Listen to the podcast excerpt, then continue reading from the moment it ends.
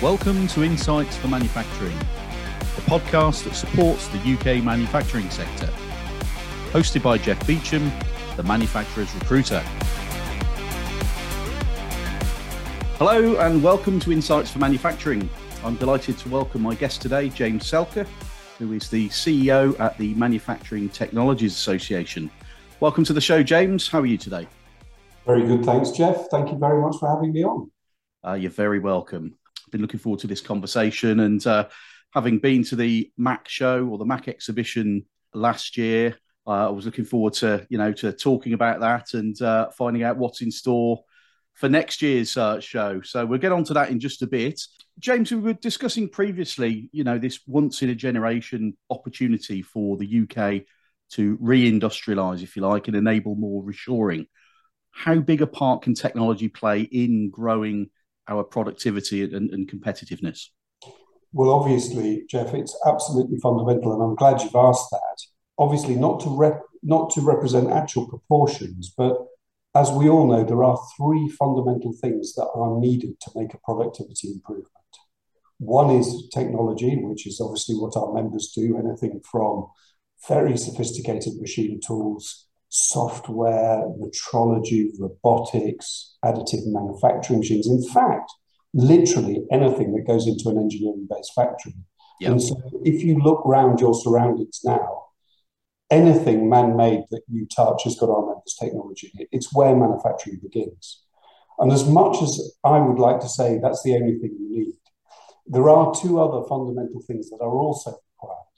Uh, one, of course, is the skills to actually acquire and then subsequently deploy that technology within the factory.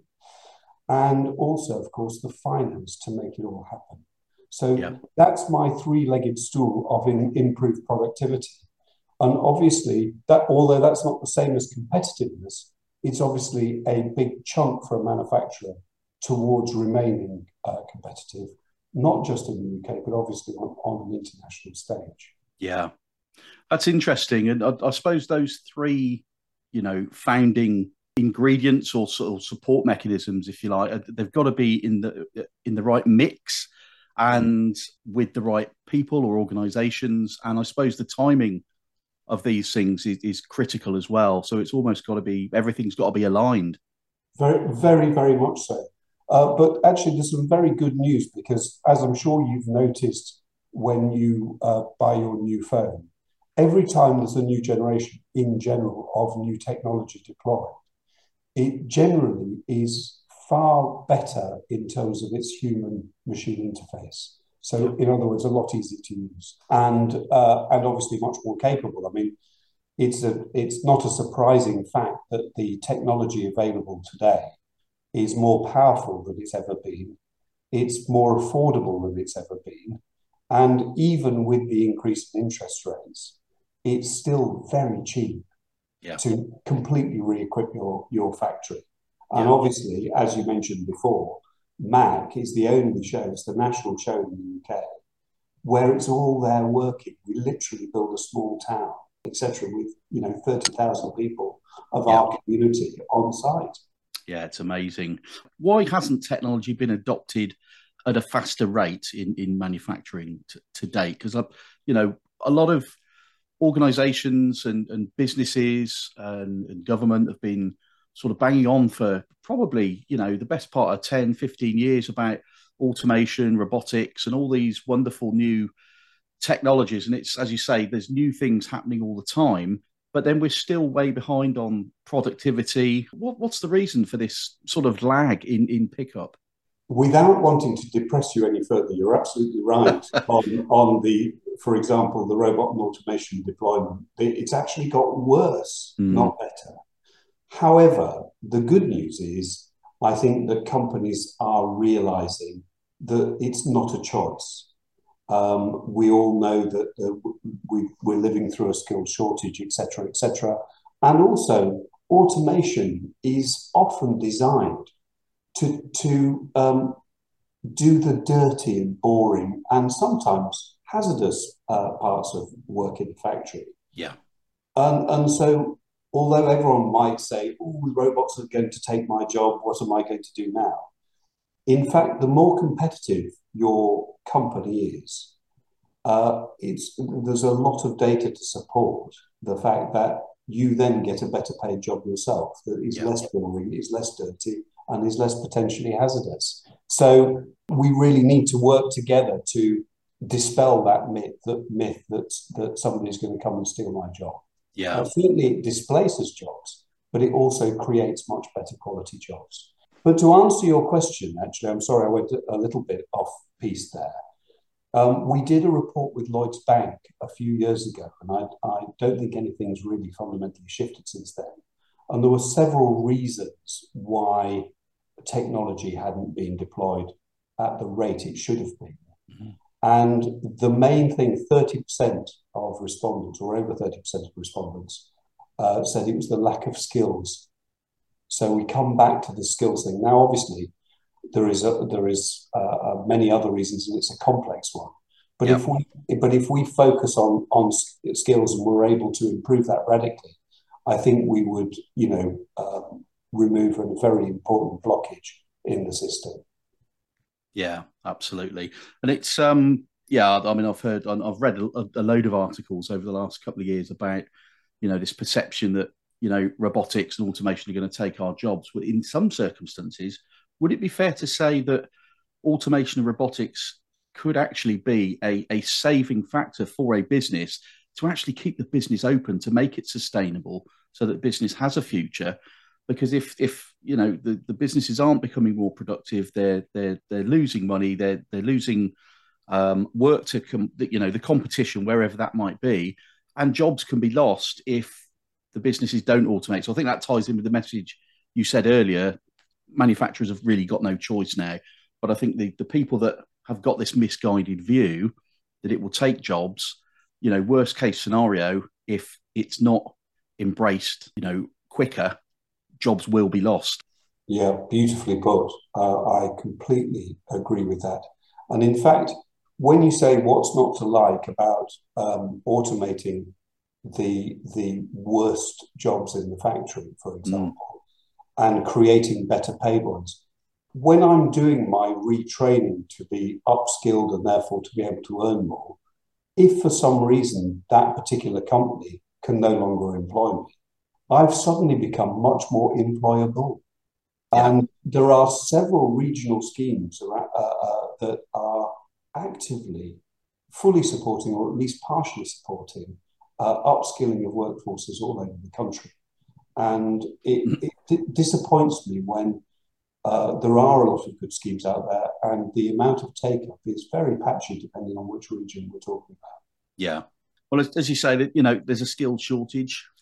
And I, have had this discussion with a, a number of uh, guests on the podcast and, and throughout my my, my sort of day to day job as a as a, executive headhunter, if you like, with with leadership. But you know, how do we get more youngsters into manufacturing. There's some fantastic technology available. Uh, some of it, uh, these are my own words, it's mind blowing. We've seen it, you know, on factory tours, at exhibitions like MACH. You know, how how could we use this as a driver to to boost the uptake in in manufacturing careers? Because I think the apprenticeships have have slid, haven't they? They've sort of gone in reverse, um, and it's a it's a desperate situation.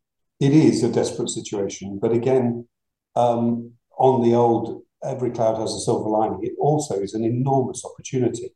Yeah. And again, you you ask very pertinent questions, and there isn't a silver bullet for it for sure. Um, but a few ideas we have uh, are uh, aligning uh, government long-term policy better between departments. You know, if, if our aspiration is to grow the content of manufacturing, which again I don't think is a choice because since Ukraine, since the pandemic, we've recognized the importance of sovereign uh, manufacturing capability. Yeah. The key for onshoring and to for the climate crisis is to ensure that we are offering world competitive service and products out of the UK supply chain. Uh, uh, you know, I think I'm sure you're not old enough, but I am uh, unfortunately old enough to remember the Buy British campaign in the 70s when we were all we were all encouraged to buy a very poor number of products that were not only expensive, but they were not competitive in terms of quality. And the last thing I think we want to do is, is go anywhere near that.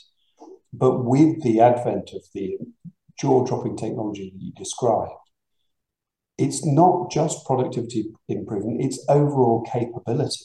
Mm. So if you're talking about additive manufacturing, which I, which I uh, uh, hope that we can touch on a little bit later, you can actually produce parts that are literally unproducible now.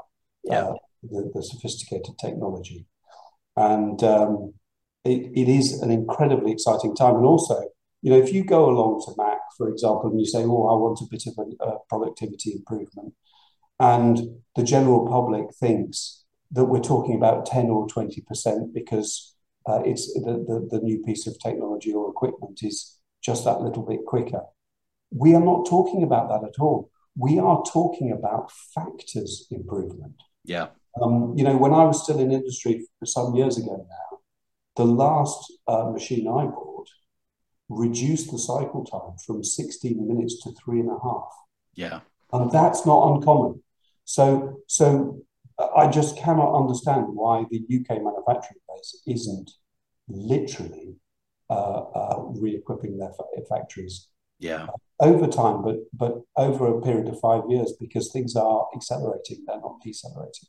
And that that just puts uh, an interesting vision in my in my mind. The way you've described that, you know, and, and I often hear businesses and individuals talking about incremental change and it, it's it's a journey we've got to you know we've got to do we haven't got to change everything we've got to make some some tweaks here or there but actually with with some of the technology available that incremental change or those incremental gains if you like in productivity could go from a you know the start of a a, a sort of slowish paced journey into an actual launch pad scenario really with the sort of Absolutely. figures that you're talking about Mass- massively.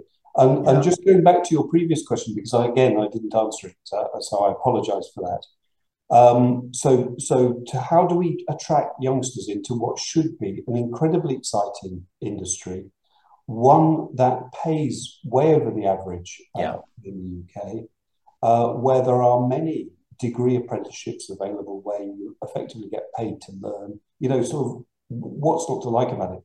I think that that um, people like us at the MTA need to do so much better on advocating what a great industry it is. Yeah. Now, obviously, we do try hard, but clearly we we are still not properly succeeding, and uh, we believe me, we do um, often discuss it. Some of the things that we do directly uh, is to run uh, competitions, uh, uh which uh, the TDI challenge, which I'll touch on hopefully a bit later. But we invest hundreds of thousands in, a, in an education and development zone at MACH with, with lots of partners who do interactive stuff, Formula One cars. We yep. had the Mars rover there last time in order to try and inspire the young. We, we literally bus thousands of secondary school students in often supported directly by us, mm. uh, in order for them to be shown around by members, apprentice, members apprentices so that they can get a proper story from someone who's in the same age generation as them. Yeah. yeah. And we support women in engineering, we support STEM, we support industrial cadets, we support Imagineering, um, and we also uh, continue to support and work with uh, the MOD because the MOD are one of the biggest trainers of engineering mm. in the mm. country, if not yeah. the biggest. And so we encourage our members to, to consider that and, and take on service leavers because the life cycle of a service person is obviously different from his, his or her uh, civilian counterpart. Yes. Also, reservists, obviously, and even cadets. Um, you know, when you've got young people who are at school who are willing in their own time to go and learn different skills from first aid to adventure training mm. to um, to signals, so some of the STEM subjects, and even learn to fly or fieldcraft or boats. You know, the whole, the whole range of amazing activities are available for about I think it's about a pound a week. Yeah, charge, and but they're they're hidden because these guys are at school, but don't you want to employ somebody who can be bothered to do something completely different off their own back? Oh, absolutely. Um, I mean, they're, they're, they're, the, what's the phrase? They're, they're ripe for the picking, aren't they? You know, because they are they're demonstrating that that attitude and that desire to uh, to want to learn and you know set themselves up for the future. It's capturing those inquisitive minds early enough that they're not yeah. put off uh, yes. or talked out of you know a career yes. in in creative or or manufacturing or engineering. Hundred percent, uh, hundred percent, and we were very honoured to be recently awarded the Armed Forces Covenant Silver Award um, yeah. for for some of the work we do there. But uh, you know, we're we're delighted to have it. But the reason we do it is that from a business point of view, it's not a no brainer, and from a doing the right thing as supporting our armed forces, it's also a no brainer. So it's a yeah. real win. Yeah. So tell me about the, the TDI challenge then, James. What what is it and, and how can UK manufacturing, you know, really harness uh, the the sort of successes that, that the TDI challenge have, have already shown? Yes, TDI challenge is something we're particularly proud of actually, um, because uh, there are a number of engineering based schools competitions uh, which are fantastic and many of which we support. The TDI challenge is unique in really two or three areas. One is, and the most important in my mind, is it's very light touch for both the teacher and the student. So it's GCSE category and A level categories. Yep. So basically, you do almost nothing other than the expected coursework, whether it's, I say, for GCSE or, or A level. The other thing is that we insist on a commercial uh, aspect to it. The UK, as a country, as we all know, have got a worldwide reputation for being amazing innovators, but less good at actually capitalizing on the benefit of all that innovation. And so trying to build that thinking in of viability with inventiveness, with, with, with the uh, ability to apply technology and design and so forth, we think is really important. And thirdly, uh, and perhaps slightly less, less uniquely, we offer amazing prizes from iPads to a very large awards for both the student and indeed the school, because we recognize how important the school support is in yeah. running the competition.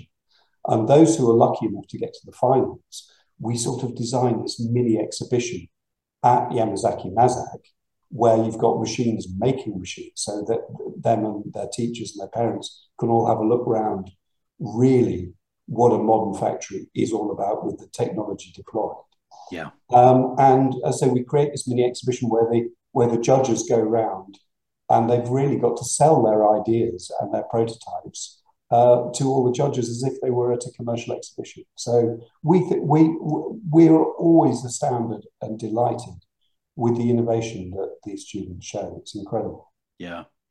Well, let's uh, let's hope that you know all of us can can give this you know wonderful opportunity that's that's the the TDI challenge you know a lot more uh, coverage and, and support um, and it'd be interesting to see what uh, what the outcome is this year what what is there a, a, a date or a range of dates for this yes uh, we're going out to, to the schools at the moment and uh, we've got a, we're, we're getting our initial entries and the the finals tend i don't think the date's been properly set yet. It goes onto our website, um, but that will obviously be uh, towards the end of the summer term. Right. Okay. Well, good luck with that. What an exciting initiative, and uh, look forward to hearing about that, and uh, you know maybe showcasing some of the uh, the winners or the outcomes a little bit nearer the time. So you mentioned additive manufacturing a little bit earlier, and and I suppose from a, a you know manufacturing process perspective, uh, AM is arguably one of the fastest growing and, and, evolving technologies, probably over the last 10 years or so. I'm excited to see its progress and development of, of the, the machines. I, I, I just love, uh, you know, new technology. How, how do factories make their products? You know, there, there's human skills involved, but the actual machine, the plant and machinery itself is, is just mind boggling.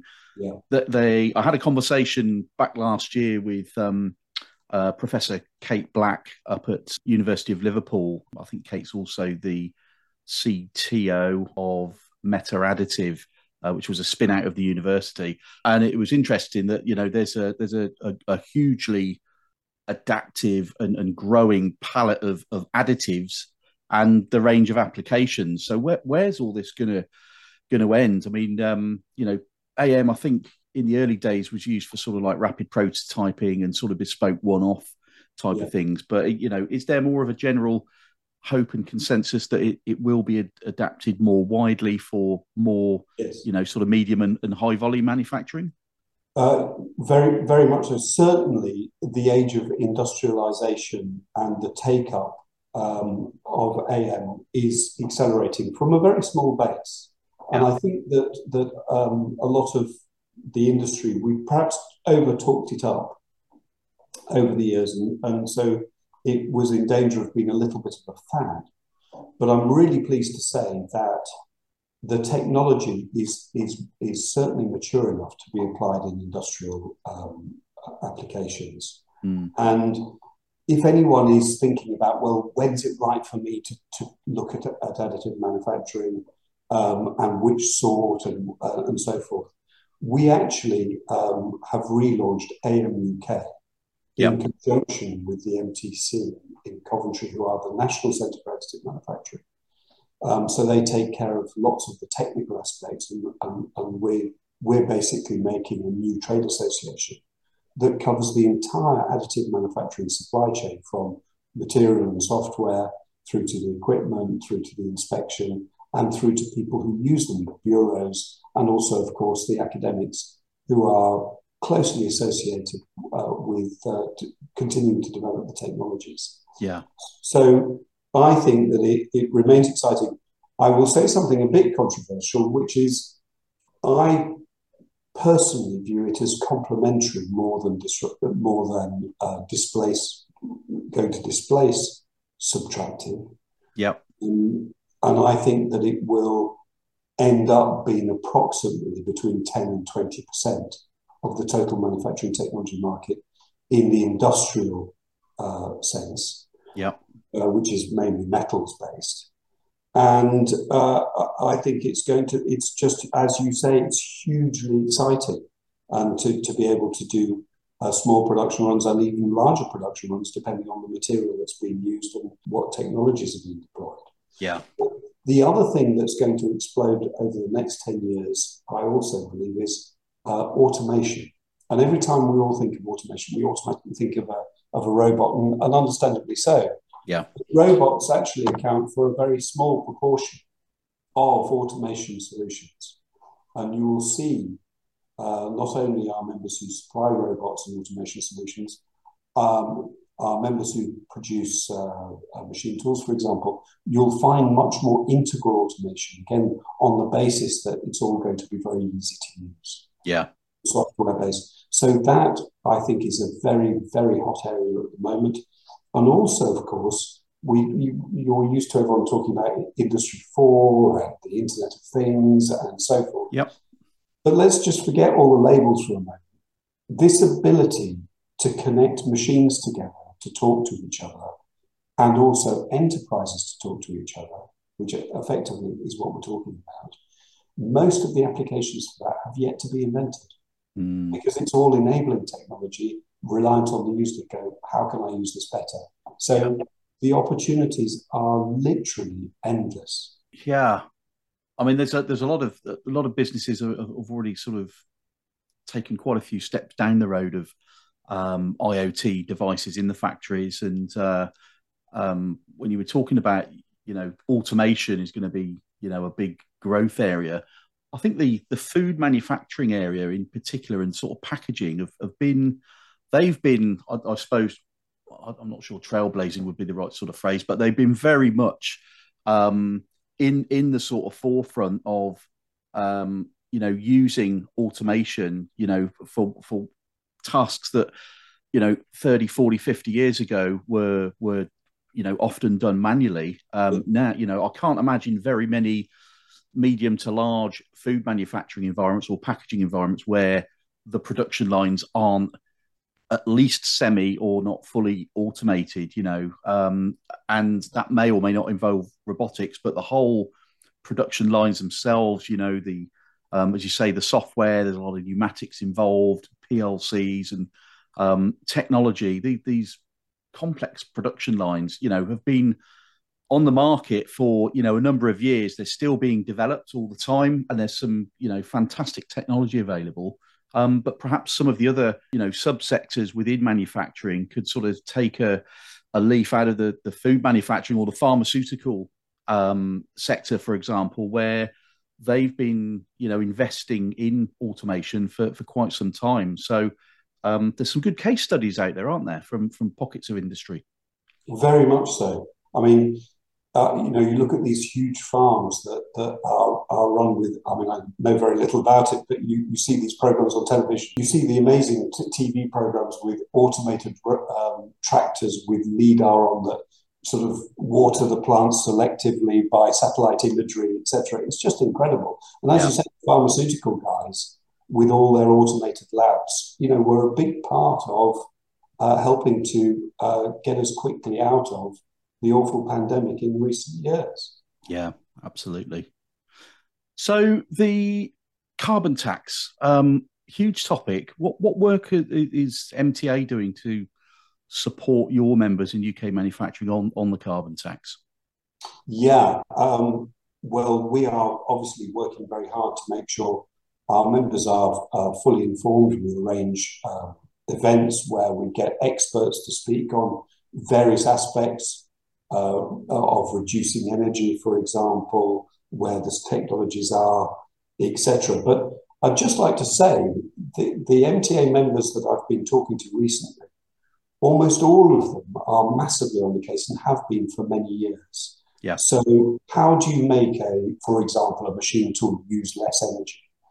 Well, they're applying technology to that issue. And so if you buy the latest uh, generation of machine tool, I the the chances are it will not only be a lot more productive, but it will also use considerably less energy. Yeah. And, and specifically that is in terms of applying proportional controls to the ancillaries. So pumps aren't running unnecessarily all the time. Yeah. Uh, things like standby modes where you could selectively put things to sleep to suit your own purposes, again, to use less energy. So there's an awful lot of uh, work going on. Even uh, one of our members I was talking to, it will give you the carbon footprint of each part you make automatically. Yeah. So they're massively on the case, but also the ones I talk to say the way we think, not only making our own factories, obviously, as efficient as possible to use the least amount of resources possible. We see our purpose as making our products really efficient because it has the multiplier effect. So all yeah. that, that equipment and technology uh, imprint across the world, um, the less energy that uses, obviously it's got that multiplier effect. Yeah. And on top of that, of course, is the delightful fact that engineers are the ones who solve the world's problems. And the crisis, uh, the climate crisis, is no exception. So all the windmills and the solar panels and and um, heat pumps and all the things we're starting to see properly come through are all solved by engineers and they all need making.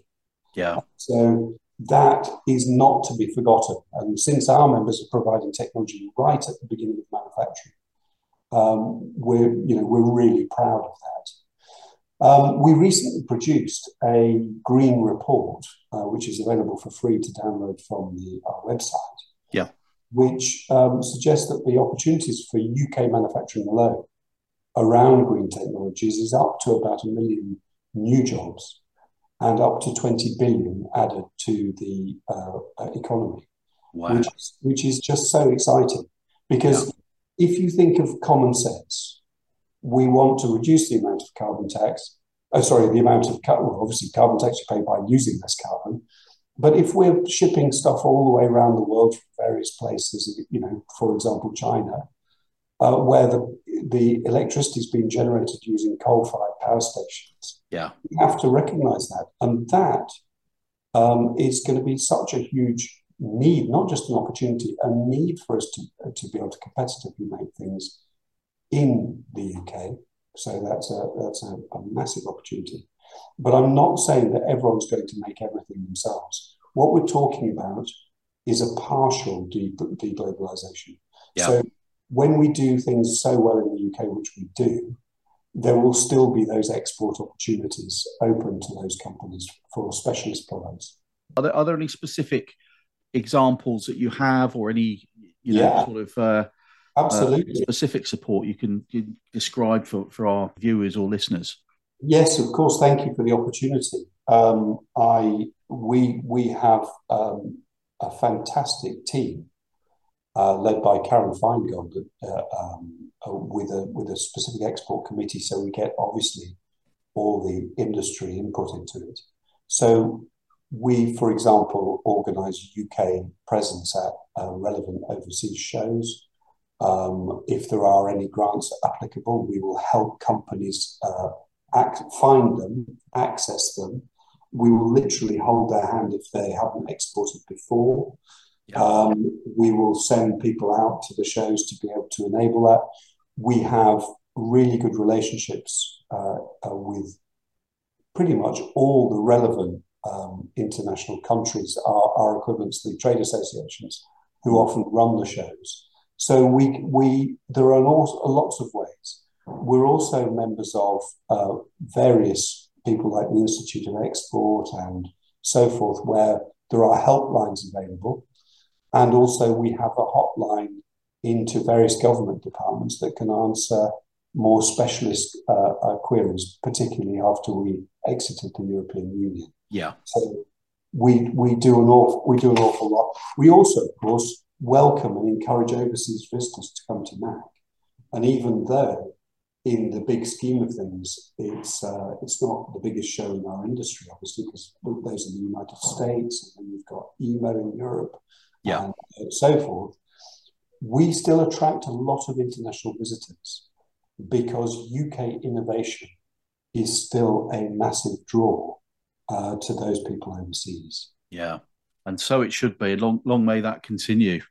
So, on the topic of MACH, then you know, I, I, I, I was there uh, last year with, with my son who, who works for me. Yeah, I mean, it's, uh, you know, what, what a great day out. Whether, you know, whether you're there to, you know, to look at specifying or buying uh, new equipment or technology, or whether you're looking to learn or, or catch up with uh, peers, colleagues, customers, suppliers, whatever the reason, it, it was a great, for me, it was a great day out. You know, there was so much there. I mean, really, a day probably doesn't do it justice. You've got to. What I found was I had to be so strategic with who I need or who I needed to go and see, who I wanted to go and see. But there was so much there. I don't think I got round everything anyway, and I could have easily spent another half a day there, really. But um, so for anybody that hasn't been to MACH, um, James, can you can you just give a quick overview as to what it is, who it's for, and, and what what really makes it so successful? Well, uh, thanks for your for your really kind comments, Jeff. Uh, massively appreciated. You're welcome. Um, so, MACH, of course, is the UK's uh, only national show.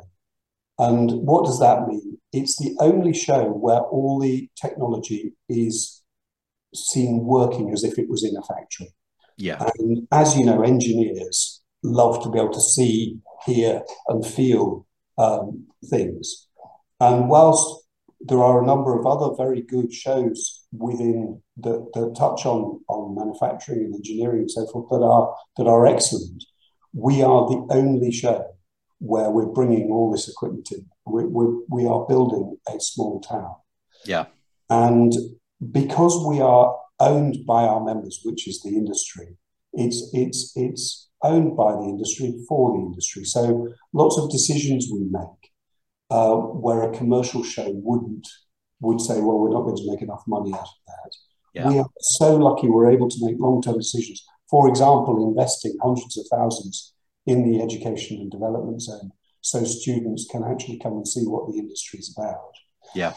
And, you know, the business conducted at the show uh, from our surveys comes back at um, 150 million plus just over that week. Crikey. Um, and many of our members use the show for their two year sales pipeline because obviously yeah. it depends what you're selling. as to how quickly you sell it. But in recent shows, um, machines have literally been sold off stands, which has previously been unheard of.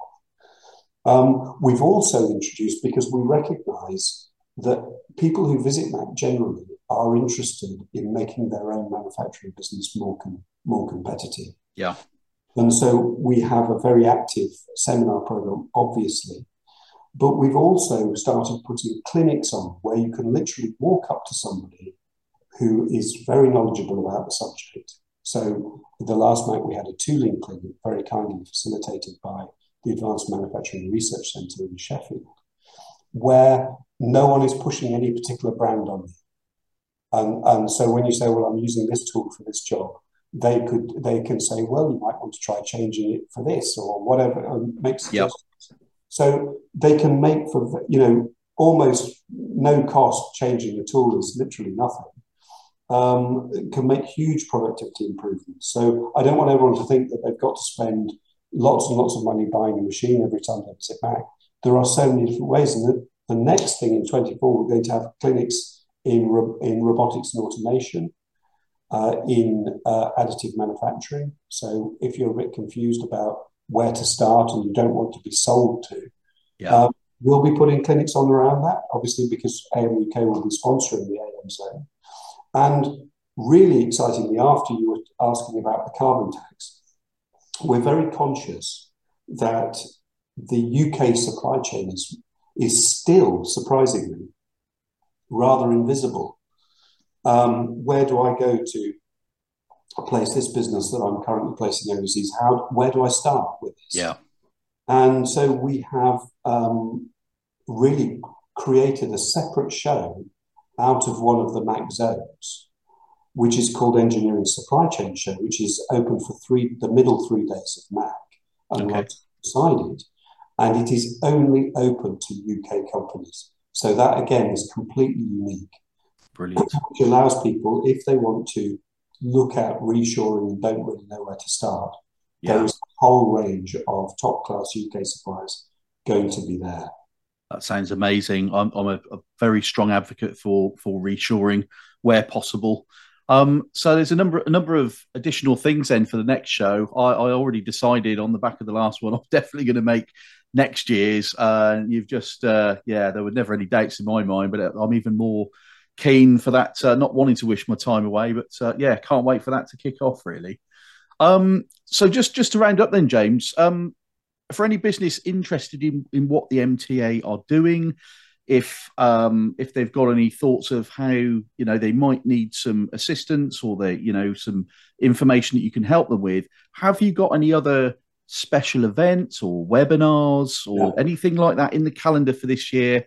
obviously they're, they're going to have to wait until next year for MACH. But what what else have you got in the pipeline? Um, oh yeah, thank, we've got loads. It's it's all on our website, so I won't give you, I won't advertise every event we're doing. But obviously, our our uh, big part of the job of a trade association is to bring buyers and sellers together for yeah. the good of UK manufacturing, and um, we have. Uh, for example, what we call our forecast uh, seminars, which are run twice a year. There's, there's an update in April, and then the main one is towards the end of October and November, generally in autumn. And we spend a lot of money not only collecting data and, uh, and producing it for our members uh, in house, but we also spend a lot of money with Oxford Economics. And so market intelligence is a massive thing that we do for our members so that they they know where to spend their money in promoting sure. their products. Um, we also, of course, have energy reduction seminars. One's coming up in April. And many of our events, like our annual dinner in February at the Grosvenor, are open to non-members to become part of the community. You don't have to commit to become a member. Yeah, uh, you can you can come along and and uh, any of our regional events that we've we've uh, done two so far this year on different subjects, one in the Midlands and one in the North. So please just look at our websites, pick up the phone, talk to us. We're all about obviously bringing that community together. So our our overall aim, and you've been a big part in helping this, chair, is really to make the nation more manufacturing minded. Yeah. I think if we can do that, I think we will recognize the enormous asset that UK manufacturing is, both financially and in terms of capability and creating jobs and creating, helping us get to net zero, uh, etc., rather than something that some people who don't know any better view it as a little bit old fashioned and don't, doesn't everyone want to uh, work in professional services? and, uh, I would really like like us to help the whole nation become more manufacturing minded. Thank you so much for allowing me to uh, speak to you today, Jeff. No, you're very welcome and uh, very eloquently put. I'm, I'm totally supportive of that. Um, and it's nice that there's a, you know, there is a, a genuine, you know, there's a huge amount of, of genuine collaboration and, uh, you know, that sentiment of, you know, the, the industry, whether you call it manufacturing or engineering, it's, you know, in my eyes, it's all part of the same world. Um, businesses, associations, uh, you know, coming together to to help the overall good, you know, for UK um, UK industry, let's call it. Um, okay, brilliant. Well, thank you very much for, for coming on the show today, uh, James. I think it would be worthwhile mentioning um, your website, which I believe is www.mta.org.uk.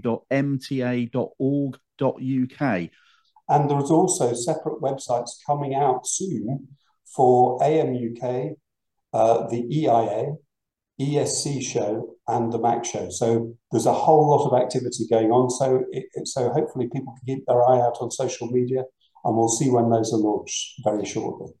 Brilliant. Look forward to that. Okay, so that wraps up today's episode. I hope you enjoyed our discussion. Thanks again to James Selka. Thank you for listening, and look out for the next episode of Insights for Manufacturing. See you next time, and bye bye.